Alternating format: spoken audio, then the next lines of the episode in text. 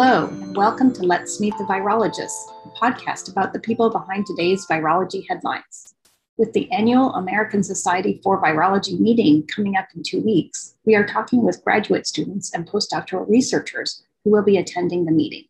Um, thanks for talking with us today. Um, why don't you tell us a little bit about yourself? Uh, sure. Yeah, so my name is Marley Flo. I am a South African who has been residing up in Vancouver, Canada for just over a decade now. Um, I would probably describe myself as a virologist. Um, I have an ornate fondness for viruses. Um, outside of, of the, the, the professional life, I am an avid historical fencer. Um, and yeah, I that's really what I spend most of my time doing. That and being a slave to the pet guinea pigs, because, you know, they seem to run this household. And um, can you tell us sort of, uh, you know, in the beginning, as it were, how did you become interested in science and then virology? I think in high school, probably the subject that actually got me to do my homework was biology. And so, you know, I was like, okay, um, went to university with the idea, well, I was going to do science, but I didn't really have an idea what in science. And so um, a friend of mine who was a couple of years ahead literally dumped a stack of textbooks on me and was like, have a look, which was horrid because most of them were so boring. I think I got to like page five in most of them. Um, but then I got stuck on, on good old Brock biology of microorganisms. And I think it's the only textbook I've ever read cover to cover. And um, yeah, so I knew I was going to do microbiology. Like that was, that was clear. Um, and then I guess my first year of microbiology, I just had some really good lectures. I had my very first virology lecture was uh, the late Don Henry, and he gave this phenomenal course, which I think most people hated because he went through the Baltimore system and like, you know, chose select viruses and was like, this is how they work and this is how they replicate. And I just loved it. Um, and I was also really fortunate that um, where I did my undergrad was Rhodes University. And for every course you took, there was a lab course associated with it. So I actually got to do some hands-on virology. Like we isolated some phages and did plaque assays and, you know, infected plants with cowpea mosaic virus, did R N A work. And so I was hooked. I was just like, this is, it's just so much. And they're so cool and they're so small and sneaky. And yeah, so that's how I got into it. And, you know, I've never really looked back.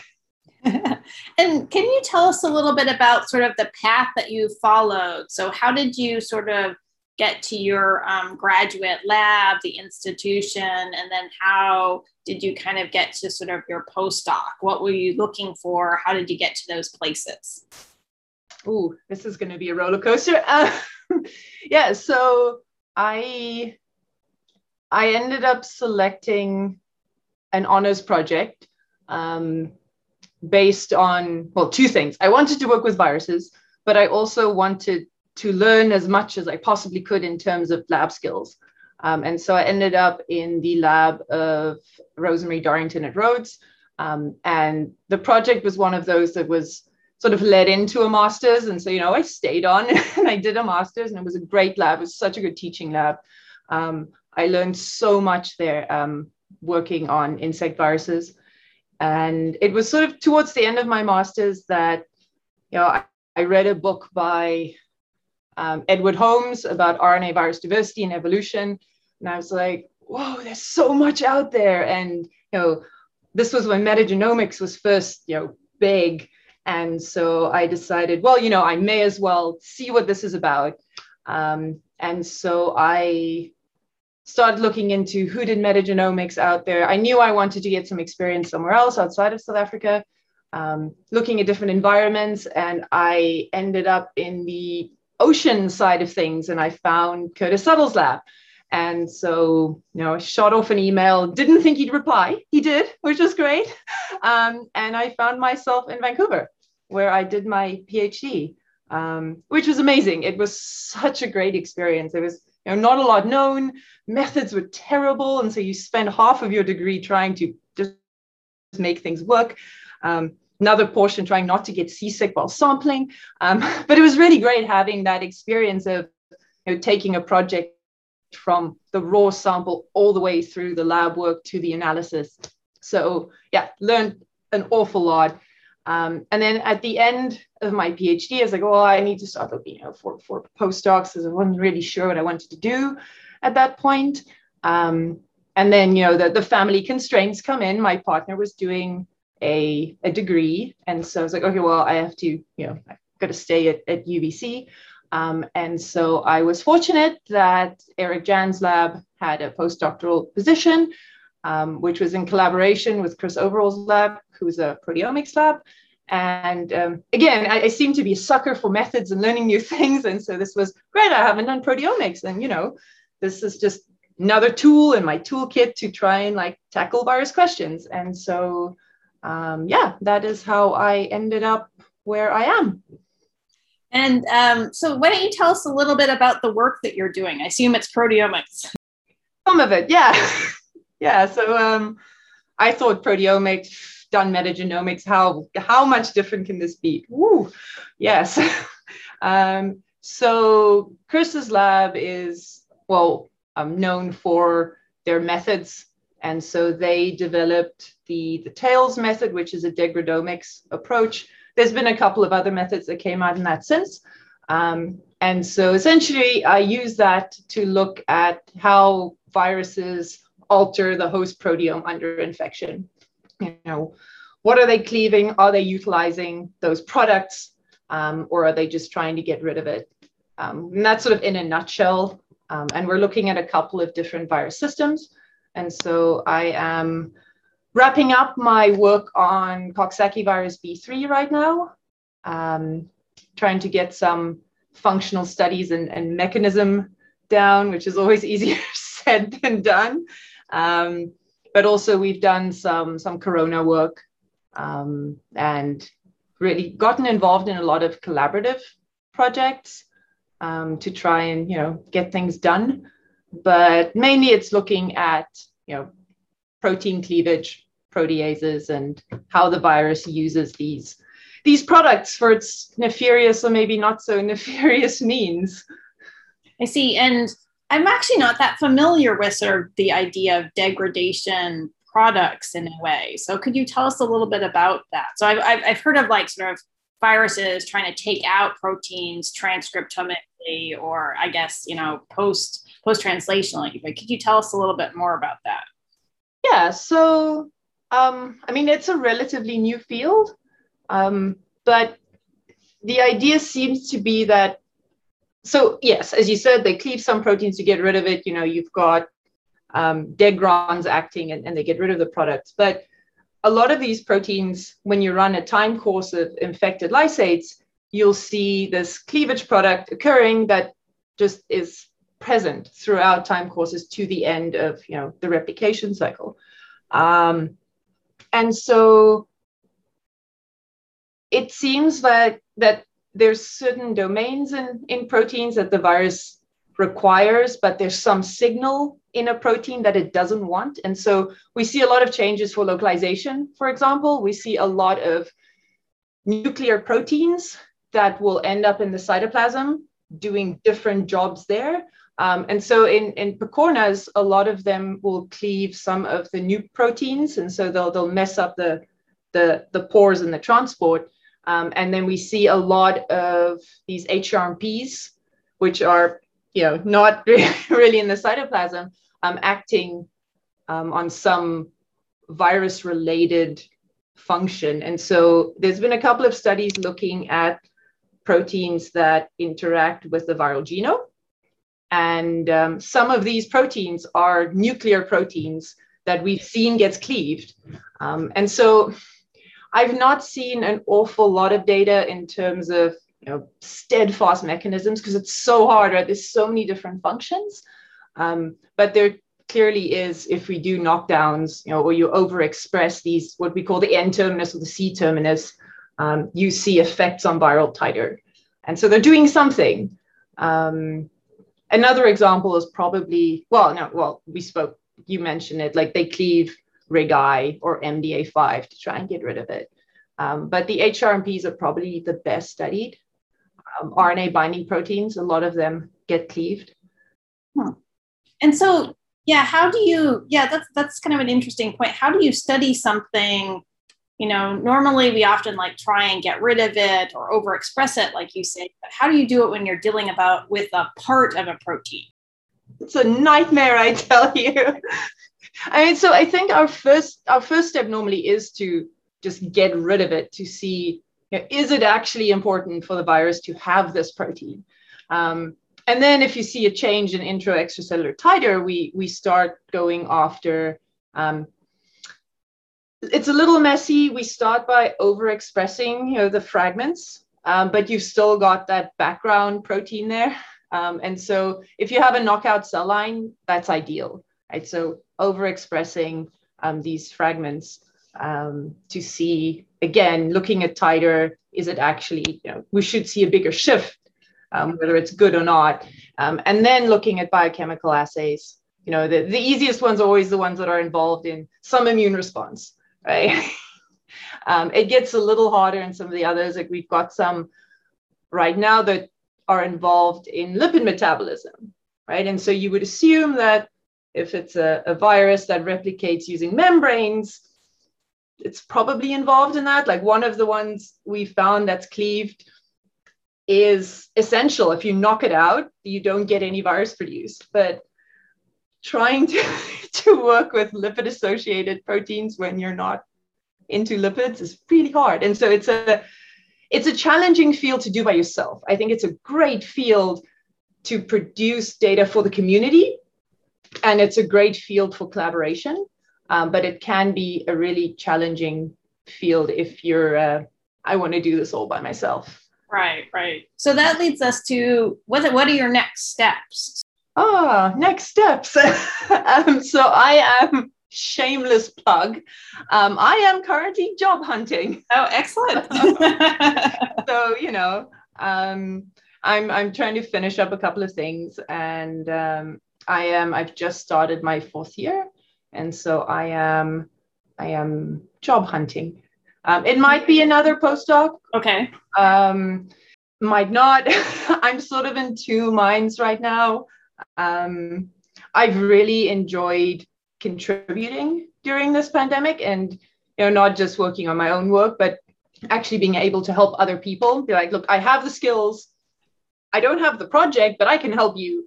Um, and so, you know, there, there's a couple of options. If the government wants to give me a job, I'll happily accept. And so, but you're more interested in still doing research and sort of like the academic track? I enjoy research. And I enjoy working with viruses. And so I don't know how good I am at asking for money.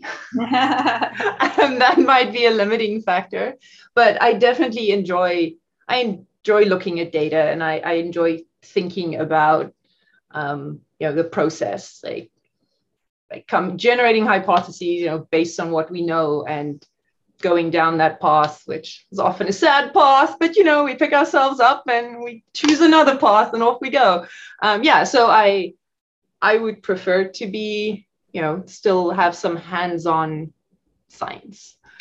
Can you tell us a little bit about, um, so obviously this has been a very difficult year or two for everyone in the pandemic. What's it been like where you are? Um, you know, I mean, so it's been a bit of a roller coaster. Um, you know, we sort of had to drop all of our current projects, which, which meant, um, you know, some people got scooped, and, you know, things, things were a little sad in that front. Um, but it was also nice because I think I got a lot of opportunities I wouldn't have otherwise have had. And so we're sort of back to this like skill hoarding, which I seem to do, um, in that we were fortunate in that we got the opportunity to be the lab who essentially established like level two corona work at the university. Um, and so there were three of us, myself and two graduate students, um, and Jimin and Reed put in a lot of time to get, you know, M H V systems running and two twenty-nine E systems running. Um, and, you know, we're not a corona lab. Um, enveloped viruses was a whole different thing. Um, But, you know, it, it was great getting it up and running, and, and actually providing just help and support to other researchers who were interested in it. Um, They also kicked our level three facility back into action, which was great. Um, and so turns out I absolutely love working in a level three facility. You could just lock me in there for the whole day. My kidneys might not like it, but you know, I tend to. Um, yeah, so it was just great getting those skills and being able to work down there and um, you know, moving into the world of respiratory viruses, which is something I hadn't done before. Um, so that was great. You know, a lot of opportunities, not the easiest thing to like job hunt in is a pandemic, but you know, I think it also, it gave some time for sort of reflection of, you know, where you fit in in this greater world that is science and and and what you want to do and what your contribution is to society, which which was, I think, needed, because I think at least I get so wrapped up in what I'm doing every day that I forget about the bigger picture. Sorry, Curtis, you taught me better. um, yeah, so I think it was a good time for that sort of reflection and just being like, you know, this is what I'm good at. This is what I enjoy doing, um, and supporting other people through it. Because um, there were a lot of people, you know, who had these ideas of, I want to test this chemical compound because I think it inhibits fire. And, you know, it, it costs me an extra hour down in the lab. So why not? You know, maybe something good comes from it. Right, right. So can you tell us a little bit about some of the work that you've been doing? So it sounds like you were testing some drugs for sort of antiviral effects. Um, anything else? Um, yeah, so I mean, we, we've got a project uh, running on looking at degradomics. Uh-huh. um, and so we started that before we got COVID two in. Um, and so that was looking at, at M H V. Um, and then some, um, well, Um, I've been assisting one of the other labs who was also doing a degradomics project in, in their viral viral aspect, you know, so um, pretty much what we talked about before, just just in, in like a COVID two setting. Um, so that that's pretty much been been it. I haven't been doing much. There's someone else in the in the facility who's doing a lot of small molecule work, wow. um, and, you know, testing antibodies. And so a lot of it, I know it's like a thankless pursuit, I guess, but a lot of it has been just trying to get people who are not virologists per se, but, you know, who want to use virus systems into it. And so being like, okay, let's troubleshoot your plaque assay. Let's, let's get this thing working, you know, be like, no, you, you want to do this. Don't freeze thaw your virus. You're not going to have any left, you know, just... Um, it's been kind of nice. You know, it's been a mixture of, of sort of teaching and and then doing some some of our own degradomics-based work. And sort of, I guess, personally, how has the pandemic affected you? So I think, you know, for a lot of people, um, it's obviously been very difficult for various um, reasons. Um, how's it been like for you? No, I think I'm a little bit of a hermit, so... From that respect, it was it was a little convenient. Um, it, I know. I think I went through phases of losing faith in humanity, and then gaining faith, and then losing faith, and you know. But um, I think for the most part, the the toughest part was not being able to be there for friends who were clearly having a harder time than what I was. You know, I I had two weeks at home. Um, and I spent the rest working. Um, once I got over the initial, don't come close to me, better be wearing your mask, buddy, um, approach, you know, it was fine. Um, and so, you know, I don't think we had much of an issue. Getting into vets was hard, you know, like going to see a doctor, that was frustrating. Um, but, you know, we just planned ahead. But I think the hardest part was seeing, you know, people that you care about that, you know, obviously needed help and you just, was just physically not capable of doing it, which was, I think, probably probably the hardest part for me. But other than that, you know, I think the um, the government of Canada was pretty good with providing support, and you know, I, I don't other than other than you know the the human aspect, um, you know, it was it was okay. It was more stressful. Yeah. It's definitely more stressful. I've got more gray hair, but you know, it's, I made it through. Um, maybe give me another ten years before they throw one at me again. but you know, it wasn't it wasn't a complete train wreck like it was for a lot of people, and I'm really grateful for that. So um, the work that you described, this is what you're going to give your talk on, is that right? Yeah, so my talk is on the Coxsackie virus. Okay, great. great. Yeah. All right. Well, we look forward to hearing about degradomics of Coxsackie virus. I look forward to telling you about it. Um, and thank you very much for talking with us today. Thanks for having me. This has been Let's Meet the Virologists, a podcast about people who study viruses. This is your host, Larissa Backright, and thanks for listening.